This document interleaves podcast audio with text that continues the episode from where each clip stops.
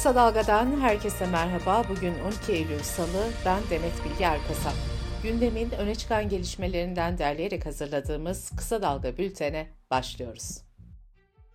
Seçimlerden sonra değişim seslerinin yükseldiği CHP'de Kasım ayında yapılacak olağan kurultayın hazırlıkları sürüyor. Kurultayda CHP lideri Kemal Kılıçdaroğlu'nun karşısına Özgür Özel'in aday olarak çıkması bekleniyor. Kılıçdaroğlu ise adaylığı konusunda gazeteci Deniz Zeyre'ye yeni açıklamalar yaptı. Ben aday olmayacağım, daha önce de hiç aday olmadım diyen CHP lideri bugüne kadar hep örgütün kendisini aday olarak gösterdiğini söyledi. Önümüzdeki kurultayda da aday olmak için başvurmayacağını yineleyen Kılıçdaroğlu, örgüt aday gösterirse aday olurum ifadesini kullandı. Öte yandan 31 Mart 2024'te yapılacak yerel seçimlere yönelik kulisler ve çalışmalar da devam ediyor. Cumhuriyet'ten Aytunç Ürkmez'in haberine göre CHP'de adaylığına kesin gözüyle bakılan 4 belediye başkanı bulunuyor. Bu isimlerden birisi Mansur Yavaş'tı. Netekim Kılıçdaroğlu da Ankara adaylarının Mansur Yavaş olduğunu resmen duyurdu. Diğer isimlerin ise İstanbul'da Ekrem İmamoğlu, Adana'da Zeydan Karalar ve Mersin'de Vahap Seçer olduğu belirtiliyor. İyi Parti Genel Başkanı Meral Akşener geçtiğimiz günlerde bir açıklama yaparak yerel seçimlerde kendi adaylarını çıkaracaklarını söylemişti. Bu açıklamayı değerlendiren İstanbul Büyükşehir Belediye Başkanı Ekrem İmamoğlu, ittifak olmamalı fikrine katılmadığını ve ittifakın şart olduğunu söyledi.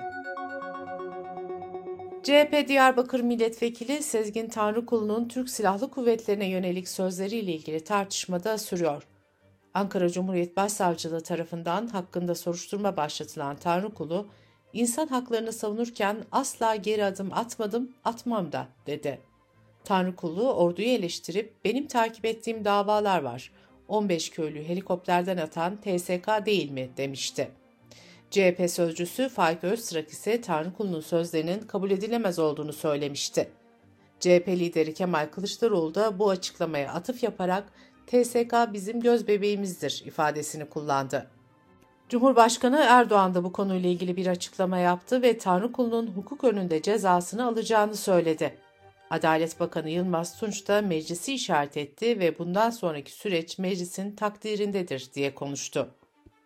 Sezgin Tanrıkulu'na Yeşil Sol Parti milletvekili Sırrı Süreyya Önder'den destek geldi. Önder, Tanrıkulu'nun yıllarca hak mücadelesi içinde olduğunu belirterek kardeşimizdir dedi. 94 sivil toplum, meslek ve iş örgütünden oluşan Diyarbakır Kent Koruma ve Dayanışma Platformu da Tanrı kuluna destek vererek linç kültürüne çanak tutmayın açıklaması yaptı. Cumhur İttifakı'nın ortağı Yeniden Refah Partisi'nin hükümete yönelik eleştirileri sürüyor. Partinin Genel Başkanı Fatih Erbakan orta vadeli programa ilişkin açıklama yaptı. Erbakan orta vadeli programın milletin derdine derman olamayacağını vurguladı. Rektörlüğe kayyım atanmasının ardından suların durulmadığı Boğaziçi Üniversitesi'nde bir tartışmalı atama daha yapıldı. Psikoloji Bölüm Başkanı Profesör Doktor Ali İzzet Tekcan gerekçe gösterilmeden görevden alındı. Fen Edebiyatı Fakültesi Dekanı ve İstanbul Üniversitesi Kimya Bölümü öğretim üyesi İsmail Boz bölüm başkanlığı görevine kendisini atadı. Türk Psikologlar Derneği'nden bu atamaya tepki geldi. Yapılan açıklamada evrensel liyakat prensipleri çerçevesinde üniversitelerde akademik teşkilat yönetmeliği uyarınca atama yapılması istendi. Gazeteci yazar Gökçer Tayincioğlu'nun Sabahattin Ali'yi ben öldürdüm romanında cinayetle ilgili iddiaları aydınlatabilecek nitelikte daha önce yayınlanmamış belgelere yer verildi. Romanda yer alan fişleme belgeleri Sabahattin Ali'nin öldürüldüğü güne kadar adım adım takip edildiğini ortaya koyuyor. Gökçer Tayincioğlu'nun iletişim yayınlarından çıkan kitabına göre belgelerde Sabahattin Ali için hakkında bilgi özeti başlıklı bölümde ölü komünist ifadesi yer alıyor.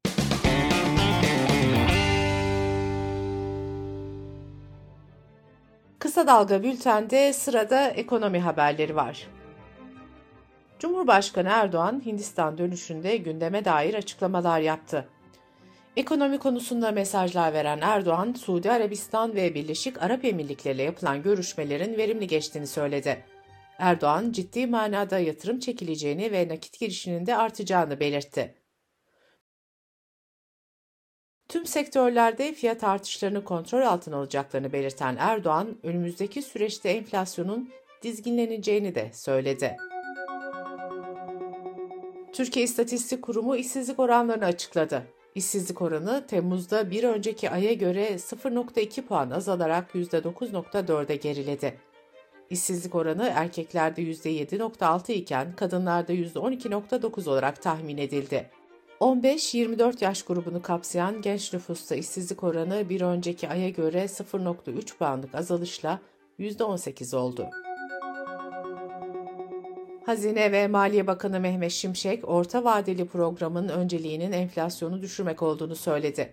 Bakan Şimşek, döviz kurunu da serbest bıraktıklarını ifade etti. Kredi ve kredi kartlarına yeni düzenlemeler getireceklerini söyleyen Şimşek, bu kadar yüksek seyreden bir kredi hacmiyle enflasyon ve cari açığın kontrol altına alınamayacağını vurguladı. Merkez Bankası Temmuz ayına ilişkin ödemeler dengesi istatistiklerini yayımladı. Buna göre Temmuz ayında cari işlemler hesabı 5 milyar 466 milyon dolar açık verdi. Piyasa beklentisi 4.45 milyar dolar açık verileceği yönündeydi. İlk 7 aydaki cari açık ise 42.3 milyar dolara ulaştı. Orta vadeli programda yıl sonu için 42,5 milyar dolar açık tahmini yapılmıştı. Ulaştırma ve Altyapı Bakanı Abdülkadir Uraloğlu, Türkiye Kart Projesi'nin pilot uygulamasının Konya'da tamamlandığını ve 81 ilde yaygın hale getirilmesi için çalışmaların sürdüğünü aktardı.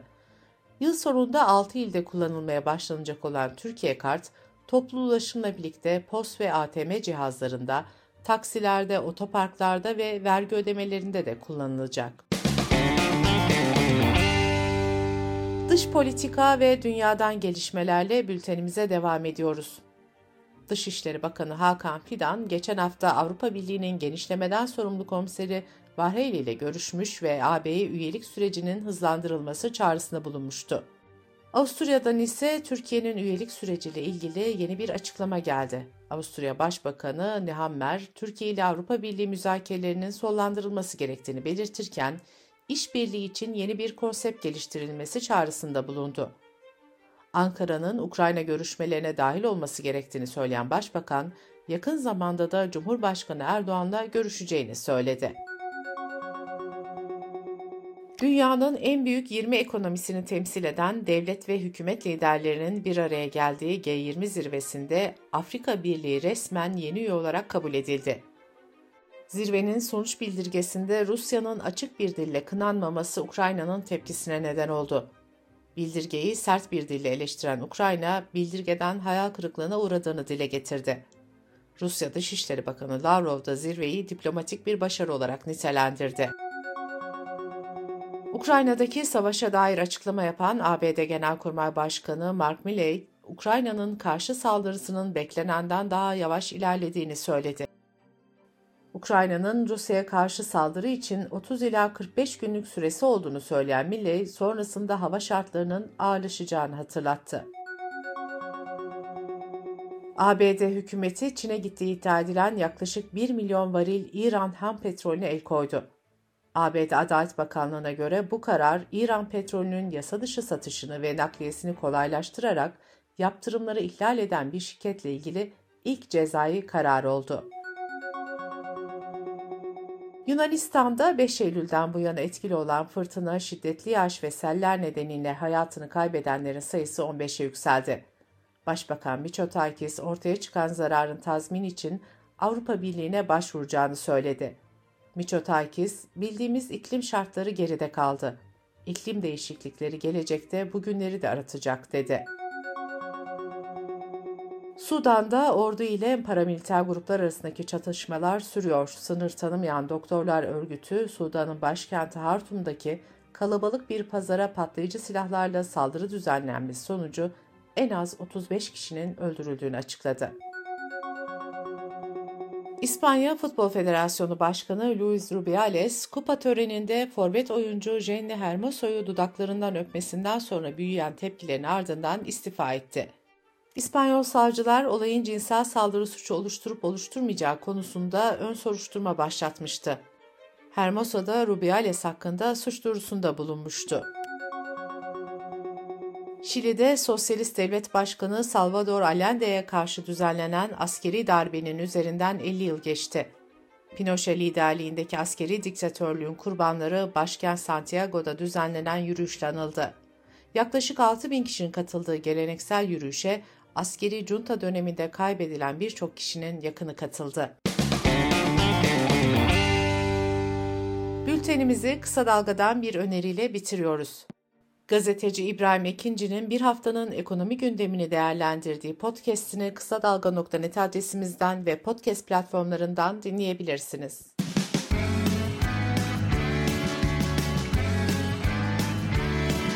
Kulağınız bizde olsun. Kısa Dalga Podcast.